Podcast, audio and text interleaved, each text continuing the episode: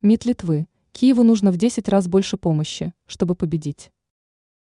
Министр иностранных дел Литвы Габриелюс Ландсбергис заявил о том, что украинские войска должны получать в 10 раз больше помощи, чтобы одержать победу в конфликте.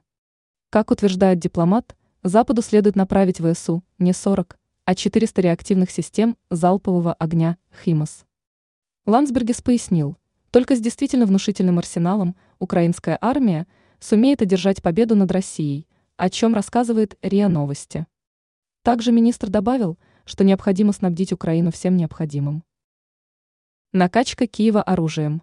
Россия неоднократно направляла странам-участницам НАТО ноту касательно слишком активных оружейных поставок Украине. Ситуацию, в частности, комментировал глава Министерства иностранных дел России Сергей Лавров. Российский дипломат указывал, все те грузы, которые содержат в себе вооружение для украинской армии, могут стать законными целями российских подразделений. Ранее информировалось, что главнокомандующий ВСУ Валерий Залужный проигнорировал встречу военного комитета НАТО.